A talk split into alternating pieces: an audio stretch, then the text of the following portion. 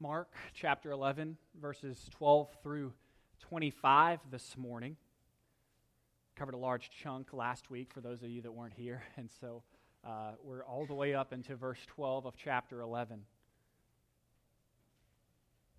In the summer of 1998, the sporting world was abuzz as the country turned its collective attention to its old pastime, baseball.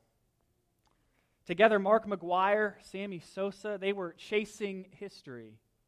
Both sought to break Roger Maris' home run record of 61 in a season, and both would succeed.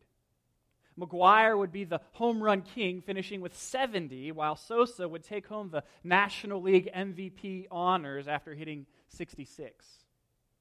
Just three short years later, Barry Bonds would topple McGwire's record by notching an astonishing 73 home runs in a single season.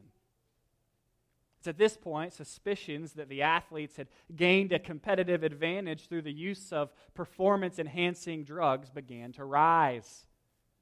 In 2005, McGuire and Sosa, along with nine other players, were subpoenaed to appear before the United States Congress for hearing on the matter. Bonds wasn't invited to testify because he was considered the primary focus of the investigation. McGwire, Sosa, and Bonds together all denied having ever used steroids. However, years later, after many investigations and the release of the now infamous Mitchell report and a confession from McGwire, it became obvious that these boys of summer had cheated themselves the fans and the game. Not dissimilar from Lance Armstrong, who spoke out strongly against performance enhancing drugs only to be found out years later. You know, a hypocrite is a person that presents themselves as one thing when in fact they are another. A hypocrite is a person who presents themselves as one thing when in fact they are another. You don't become a hypocrite just by uh, periodically failing to live up to uh, a particular standard. If, if that were the case, we would all be hypocrites. But I think one becomes a hypocrite when they settle into their hypocrisy long term rather than rooting it out. There's an obvious difference between the person who struggles against hypocrisy and the one who is defined by it. In our text today, we're going to see that the Jewish religious leaders of Jesus' day, that is, the Sanhedrin, the chief priest, and the scribes, have been presenting themselves as one thing when in fact they are another. These religious leaders give the outward appearance of great spirituality and devotion to God, but in truth, they are completely devoted to themselves. They appear to be flourishing, but in fact, they are fruitless. They believe themselves to be a beacon of light unto the world when in reality they belong to it. As a result, Jesus will curse the religious leaders, condemn the Jewish center of worship, and replace both with himself. My, my goal this morning is to show you that the main idea of this text is that Jesus curses the fruitless and blesses the nations. That's Jesus curses the fruitless and blesses the nation. Further, I want to exhort you to produce the fruit of faith by abiding in Christ. That's our one big thing this morning. That which I want you to think about as you apply it to your life throughout the week is to produce the fruit of faith by abiding in Christ. We're going to unpack the text in just two parts this morning rather than three. This was originally a really, really big sermon uh, due to the way that Mark lays it out, but just two parts the tree and the temple. The tree and the temple. Let's pray together and then we'll dive on in. Lord Jesus, we, we thank you for bringing us together here in this place. Imperfect people across generations, broken people. Father, we thank you that you got us up out of bed this morning.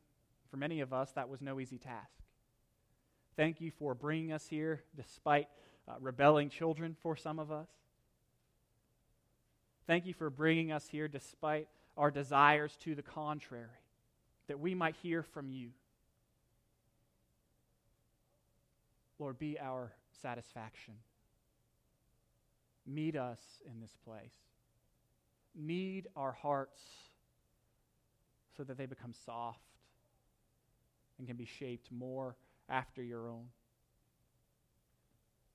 Help us to listen well and to hear your voice. Pray this in Jesus' name. Amen. Verse 12 On the following day, when they came from Bethany, he was hungry. So, after going into the temple just before in verse 11, he made that huge entry in. It was a little anticlimactic, as I said. Uh, but after making that huge entrance, Jesus looked around at everything and then said, Let's go home and, and hit the sack. I'm a little bit tired. And so they went back out to Bethany to sleep. And the, here they are, waking up and coming back in Jerusalem with everyone else. And, and I say everyone else because it is the week of Passover, which means that Jerusalem is fuller than full of people. It's packed out. There would have been up to 10 times the normal population in Jerusalem right now. And so hundreds and thousands of people had to find places to stay, and there are no Hamptons or Hiltons. And so what they would do is some would stay in the city itself, some would stay with their friends, and still others would just stay in the fields. They would pitch tents, and then they would wake up in the morning and make their way into the city. And so you, you can think of it a little bit like this Jesus and the disciples, they're outside of the city. They wake up, wake up in the morning. They hop into their 12 passenger, 15 passenger van. There's just 12 of them. So they're in their 15 passenger van, and they are on their way. They're making their morning commute into Jerusalem when, when Jesus realizes, man, I left my Pop Tart on the counter. I didn't even get my coffee. I'm hungry. Let's pause for a second there. I mean, do you understand how incredible this is? Jesus was hungry. I mean, think about it just, just for a moment. The creator of all things, the sustainer of life, the mighty God of the universe, is hungry. Why?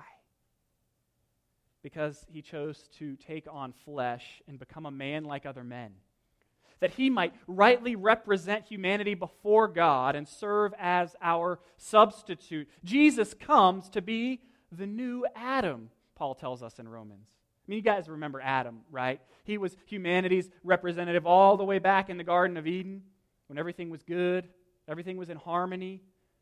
But he failed to live a completely God centered life, and he chose to obey himself rather than the Father. As a result of that disobedience, sin infiltrated everything. The sickness of sin flooded his veins and now runs in our blood. Now all people are out of harmony with our true purpose, which is to worship and obey God as our joy with our whole hearts. And this is why Jesus comes to be our new representative and where the old Adam failed, the new Adam, Jesus Christ, would succeed. He would live a perfectly obedient life to God so that when we identify with Him as our representative, His righteousness, His goodness becomes our own. It's given to us, imputed to us. And we avoid the right penalty for our sins. The, the, the, right penalty for our sin, for our wrongdoing, is physical death and eternal separation from God. That's what we've earned. But Jesus, on behalf of those who place their faith in, them, in Him, takes this penalty. We can enjoy forgiveness because Jesus took on flesh, lived the life we should have lived, died the death we should have died, and rose from the dead victorious over death and sin. Jesus unites those that have faith in him with himself, places us in fellowship with God, and will give us new bodies when he changes earth into heaven, wipes every tear from the eye, and makes all things new. He gives us abundant life. In order to give us this abundant life, to give us this peace with God, Jesus had to become one of us. He had to become a man he had to become hungry. I mean, it really is unbelievable what God has done for us. I mean, apart from a miracle of God, who could believe this? And that's why Paul writes the word of the cross is folly to those that are perishing, but to those that are being saved, it's the power of God. Language is it's inadequate to describe the miracle God does when he secures life for us and enables us to take hold of that life by giving us the gift of faith in Christ. It's amazing. And for it to be possible, God had to subject himself to hunger. Jesus Christ is fully God and fully man. And this is a central tenet of Orthodox Christian belief, and it is utterly astounding. It should blow you away. If you're, if you're interested in reading more about why God had to become a man, uh, I would like to recommend to you uh, a book that was written in the 11th century by a guy named Anselm. Its title in Latin is Cur Deus Homo. It actually means, Why did God become a man? You can read it in English, uh, it'll be helpful to you. It's a really good read. Anyhow, Jesus is hungry. He and the disciples are on their commute into Jerusalem. In verse 13, seeing in the distance a fig tree and leaf, he went to see if he could find anything on it. When he came to it, he found nothing but leaves, for it was not the season for figs. And he said to it, May no one ever eat fruit from you again. And his disciples heard it. So Jesus and the disciples are in the 15 passenger van. They're headed down I 64. They're on their way into the city, making their morning commute. Jesus realizes, I left my Pop Tart on the table and my coffee in the cup. Oh man, I am hungry. And then he sees it. It's a sign. It says, hot and fresh. It's a Krispy Kreme. So quickly, they do a two lane shuffle in their 15 passenger van. They take the exit and they begin walking into the Krispy Kreme donut shop. Jesus might get his hand on some eclairs, maybe, maybe a little fig filled donut. But upon entering the donut shop, the terrible happens. There are no workers, no donuts, no coffee, but only kale. Demonic kale. So Jesus and the disciples hang their head defeated. They get back in their van. They begin continuing on their commute. And as they pull out of the parking lot, Jesus says, Curse this Krispy Kreme that lights up the hot and fresh sign, but has no donuts within. Let no one ever eat here again. See, the story of the fig tree is an object lesson. It's a visual parable, and it becomes a prediction about what's about to happen in the temple. The fig tree is showing all the signs of having figs, or at least the small beginnings of them, but in actuality, it's nothing but leaves. The tree is presenting itself as one thing, when in fact, it is another. The tree is a hypocrite. It appears to be flourishing, but it is fruitless. It's got the hot now sign on, but there is nothing inside. Jesus is still hungry at this point. Yes, yes, he is. Uh, and maybe even a little frustrated, but he does not sin. He does not curse the tree because he's throwing some kind of temper tantrum like, like a kid in Walmart in the checkout lane that wants candy. That's not what he's doing. It's not a you're not you while you're hungry Snickers commercial deal either. Right? He has a purpose. Jesus is infinitely wise.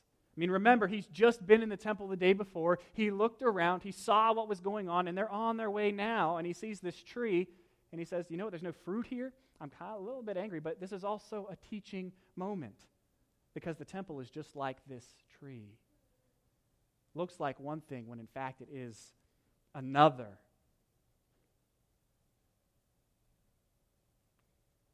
Jesus' curse on the tree will cause it to wither to its roots, which you'll see down in verse 20. But really, I think Jesus' curse actually just causes the tree to show the truth about itself, which is even though it seems to be flourishing, it's actually failing. It's actually very dead. Likewise, he will curse the religious leaders and the temple, so that the truth about them will be no- made known to everyone that they are lifeless.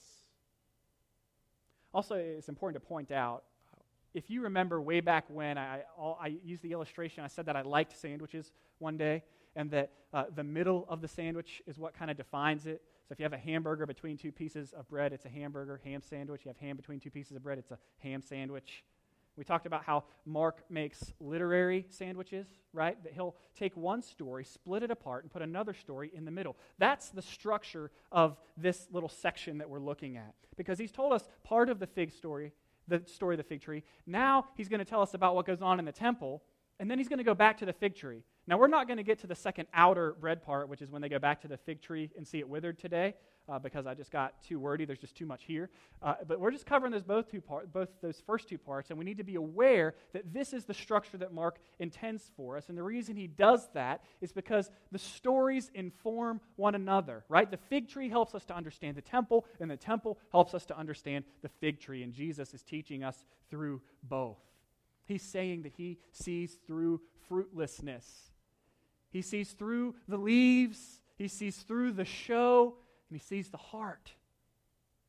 He curses the fruitless. Look at verse 15. And they came to Jerusalem. And he entered the temple and began to drive out those who sold and those who bought in the temple. And he overturned the tables of the money changers and the seats of those who sold pigeons and he would not allow anyone to carry anything through the temple. In Jewish life, the temple is the center, it's the place where the presence of God dwells. God had promised to bless Israel and all nations through the temple. It was to be a true place of piety. The temple was the means by which Israel was to be a light to the world.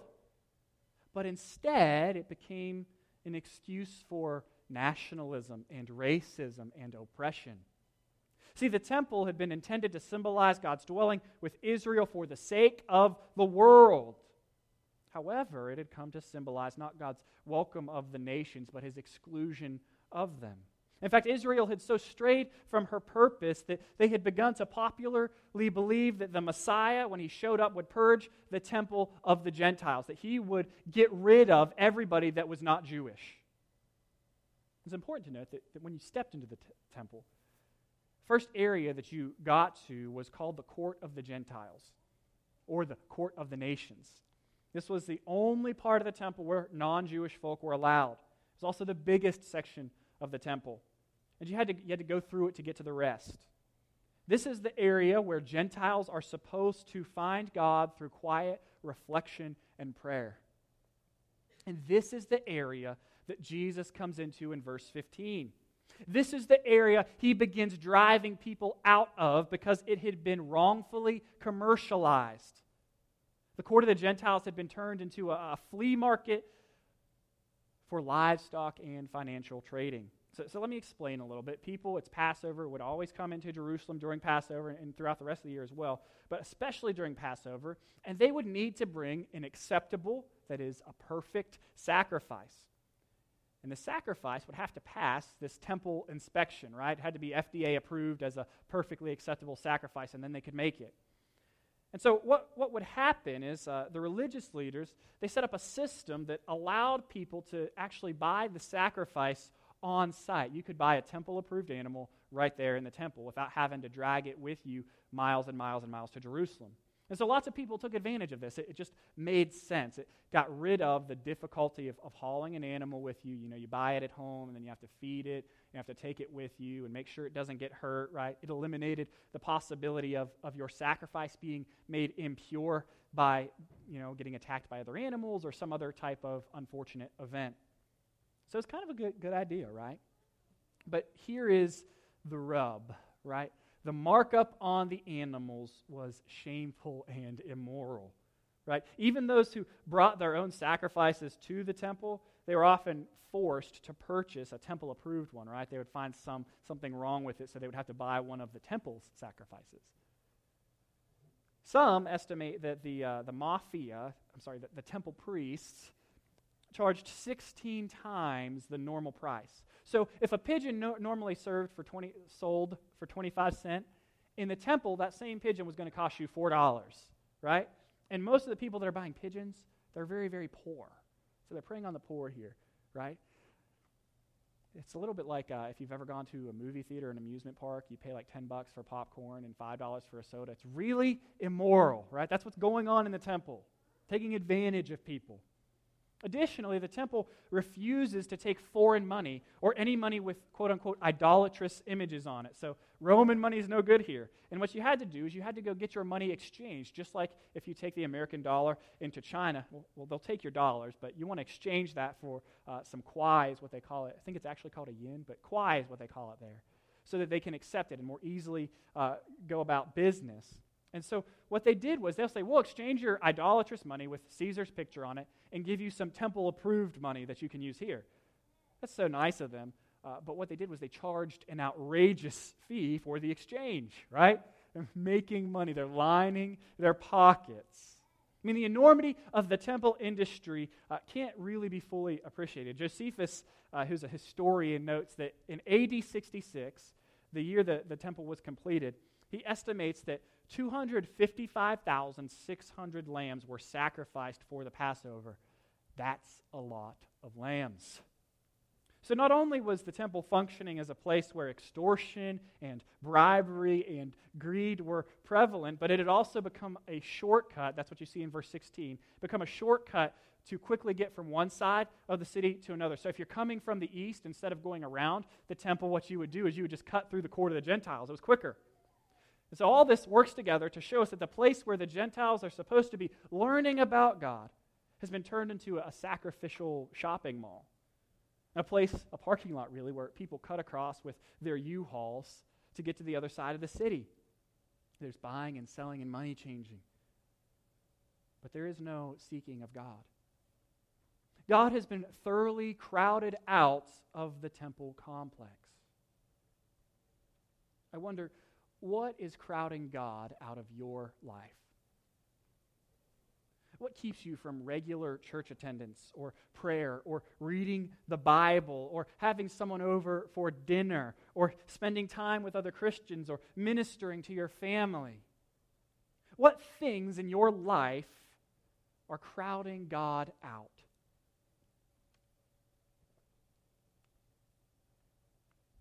So it's into this pseudo stock market that Jesus steps, and it's here that he turns green with holy anger. He flips over tables and chairs, and he begins to drive out those who would oppress the poor with their greed. He drives them out, John tells us, with a whip of cords.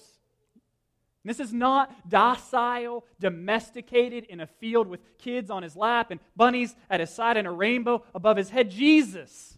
This is not the nice Jesus created by squishy evangelicals and apologetic liberals. This is not flannel graph Jesus.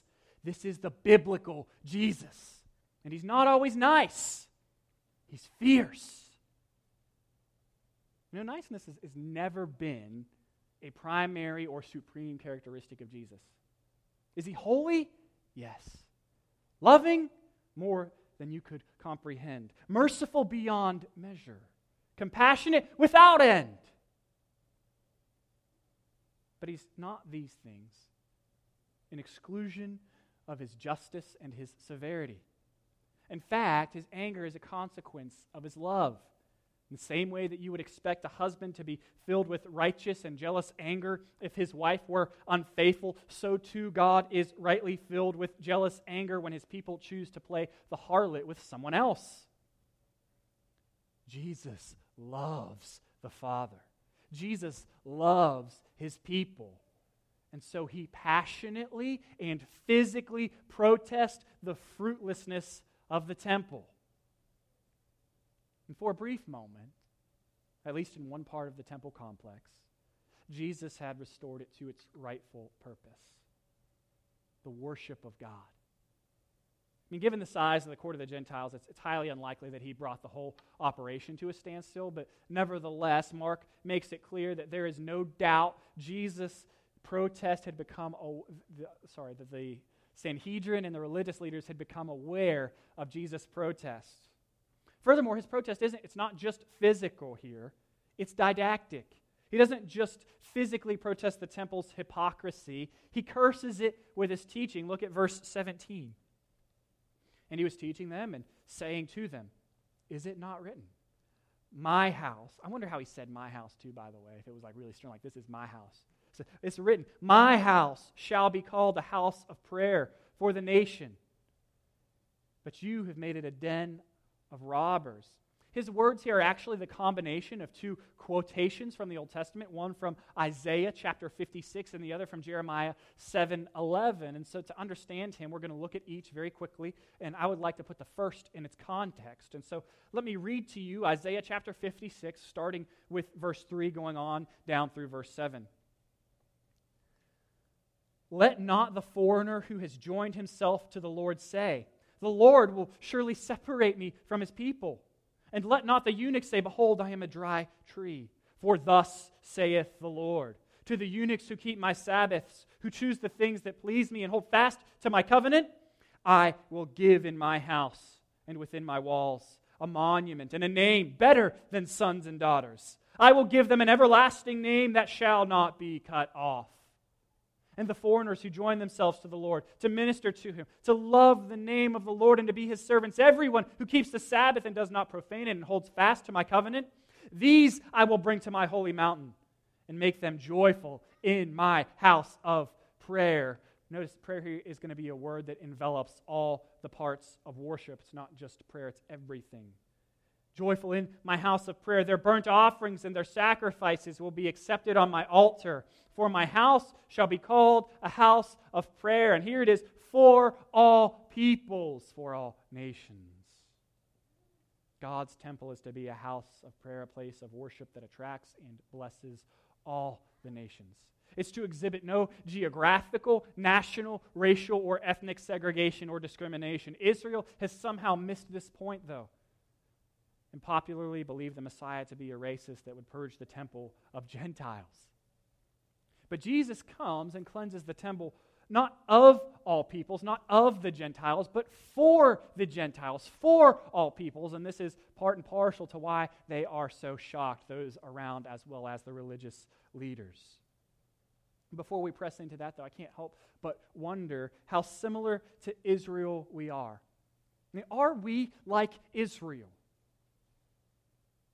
Guilty of sinful racism, favoritism, and nationalism. I think as a whole that we probably are. And that we probably need to repent. Not prob- we definitely need to repent. I think many of us, if we're honest, deep down think that God is somehow more concerned with the United States than he is with Syria or that he loves white middle class people more than he does poor Latin Americans. This is lies. Maybe even some of us think that God should forgive our sins, which really aren't that bad, but not the sins of others, which are way worse. No one, by virtue of family or country or race or anything else, has a right to God or a monopoly on his love. Jesus died not for one nation or to separate people according to ethnicity, but to unite them as his children. That's why John 1:12 says all who believe in his name he gives the right to become children of God. That's the requirement. The new family that God creates is defined not by race or ethnicity or political ties, but by producing the fruit of the kingdom which is the result of faith in Christ. And so we ask again are you guilty of excluding others from the same care that Jesus offers you? Let me phrase it this way Do you share God's heart for the nations?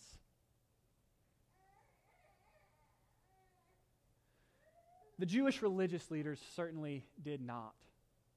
That's why they turned the temple, which was to be the place where God's people gave instruction in God's ways. That's why they've turned it into a den of thieves. That's part of Jesus' quotation of Jeremiah 7:11, which reads, "Has this house, which is called by my name, become a den of robbers in your eyes? Behold, I myself have seen it," declares the Lord. The verse Jesus quotes here actually falls in a part of Jeremiah where he is denouncing all the idolatry of the temple back then. He's, he's calling out their hypocrisy and their false religion. And so Jesus is making the same proclamation about the religious leaders of the temple he is currently in. He is saying the existence of this temple is not a guarantee of God's approval. In fact, your corrupt worship is unacceptable, and this temple stands condemned. Imagine the words of Amos 5 also would ring true. This is where God says, I hate, I despise your feasts I take no delight in your solemn assemblies. Even though you offer me your burnt offerings and grain offerings, I will not accept them. And the peace offerings of your fattened animals, I will not look upon them. Take away from me the noise of your songs. To the melody of your harps, I will not listen. God says to the hypocrites in the temple, Shut up! I don't want to hear it. Your religious activity means nothing.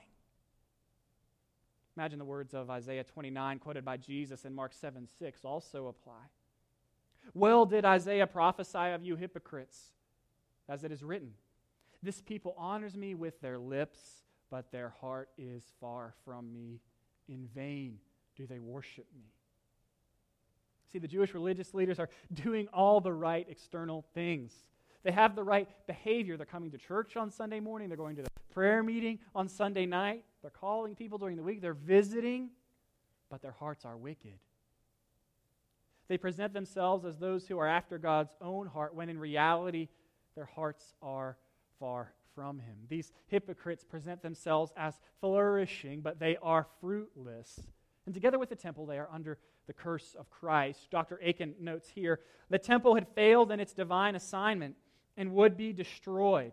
With no fruit, its use was at an end. God would remove it, and in less than a generation, the Romans would destroy Jerusalem and the temple. The temple was meant to bring people into God's presence, but instead it had been so perverted and twisted that it actually obscured God's presence. It's funny how a great show can mask a lack of substance. Sacrifices, songs, prayers, and offerings of the people all seemed to point to a vibrant spiritual life. They had all the cool worship songs. They had their fog machines going. People frenzied up into a worship moment. But when you peeled back the onion and looked at the heart, the reality was that there was only death. Is this true of our church? All show, no substance? Is it true of you? Does God hate your religious activity because your heart is far from Him.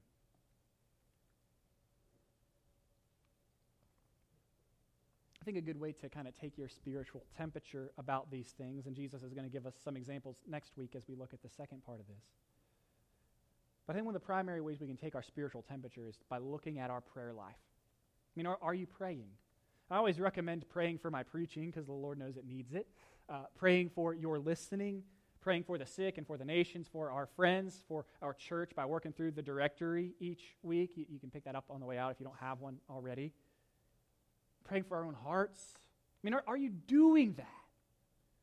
Are you meeting with and delighting in God in prayer? Are you thanking Him for His generosity? Are you adoring His beauty? Are you confessing your sin? Are you drinking deeply of His mercy and His grace?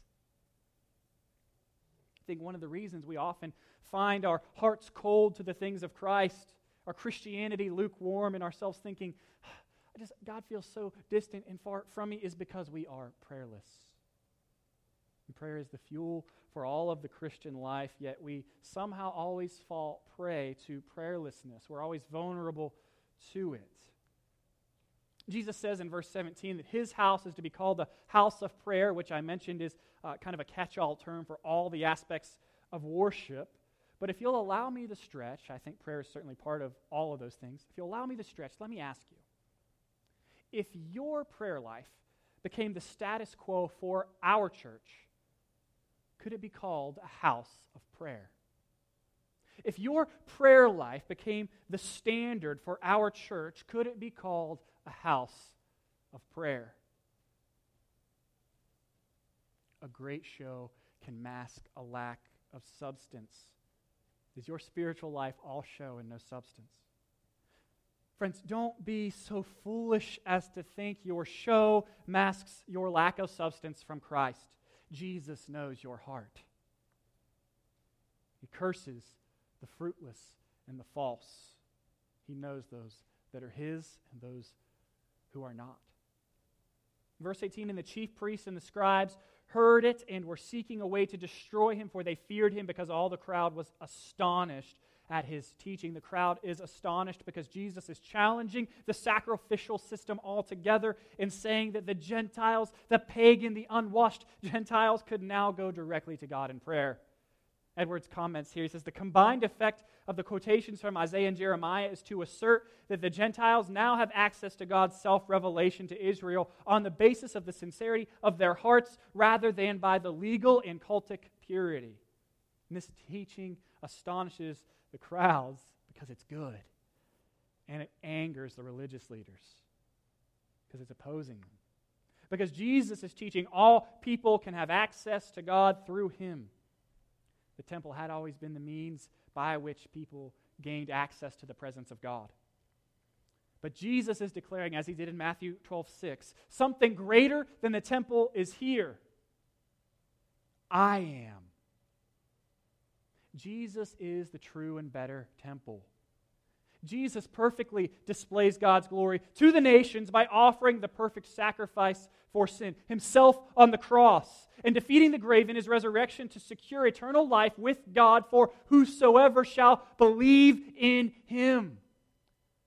Whoever would confess with their mouth and believe in their heart can have life together with Christ.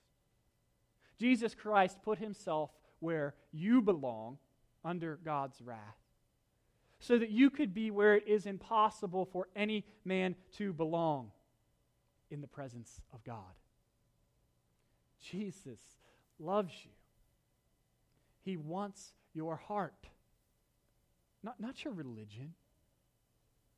He's after heart change, not behavior modification, not empty religious activity. Religious activity then and now cannot gain you peace with God cannot offer enough sacrifices or do enough good things to make restitution for your sin. You cannot rescue yourself from the hell that you deserve. But God can rescue you. You need only abide in Christ. To abide in Christ is to be in relationship with Him. It's having your faith in Him. It's trusting in His death, burial, and resurrection. It's always been God's agenda from the start of all things to bless all nations with Himself. That's His heart. The temple was supposed to bring the nations into God's presence. It failed. And so God brought his presence to the people by becoming a man, dying for the sins of man, and raising from the dead for man. So that, like him, when we unite ourselves with him by faith, we too can look forward to resurrection. Jesus is the true and better temple who succeeds in sharing God's beauty with all who will trust in him. Jesus blesses all nations. Love what John writes at the end of Revelation. And I saw no temple in the city, for its temple is the Lord God Almighty and the Lamb, Jesus Christ. The most shocking part of Jesus' temple teaching is not his overturning tables, but his overturning of the sacrificial system and his opening up of the way into the presence of God for all people. Jesus is cursing the fruitless and blessing the nations. That's why the crowd is amazed, and that's why the religious brass is bloodthirsty.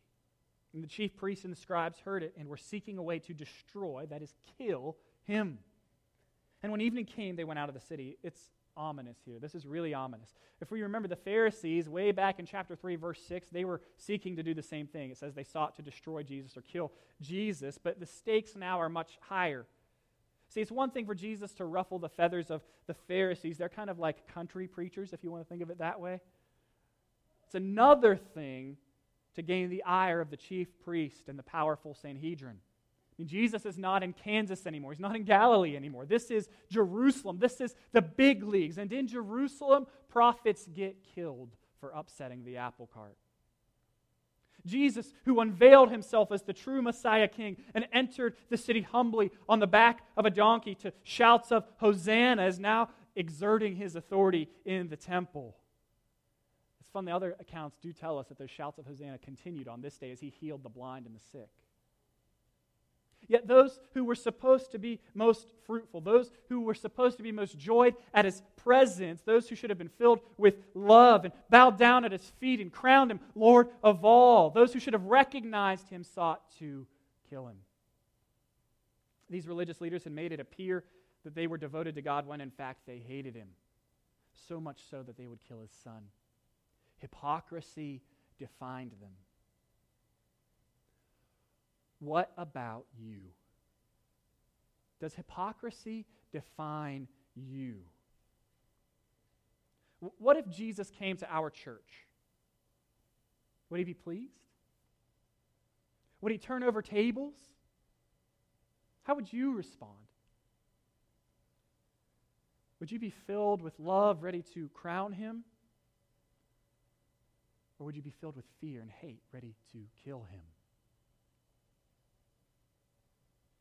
Jesus says in John 15, 5 and 6, I am the vine, you are the branches. Whoever abides in me and I in him, he it is that bears much fruit, for apart from me you can do nothing. If anyone does not abide in me, he's thrown away like a branch and withers, like the fig tree. And the branches are gathered, they're thrown into the fire and burned. Jesus curses the fruitless and blesses the nations. Don't be like the hypocritical religious leaders, all show and no substance. Produce the fruit of faith by abiding in Jesus Christ, our Savior. Let's pray. Dear Heavenly Father, we thank you for uh, this teaching. Lord, we know how susceptible to sin we are, how wandering our hearts can be how we foolishly are, are prone to look after and look to things aside from you to, to bring us satisfaction and joy. Father, we need this word that you gave to the Pharisees and to the temple. We need this warning about the cursing that you give to those that rebel against you. Father, help us. Give us humble hearts. Submit our lives to your lordship that we might know what true life is, what true joy is, what true satisfaction is. Oh Lord, help us to walk with you. Help us to not be those that are all show and no substance. Help us to not be fruitless, but make us fruitful. Help us to produce the fruit of faith, we pray. Amen.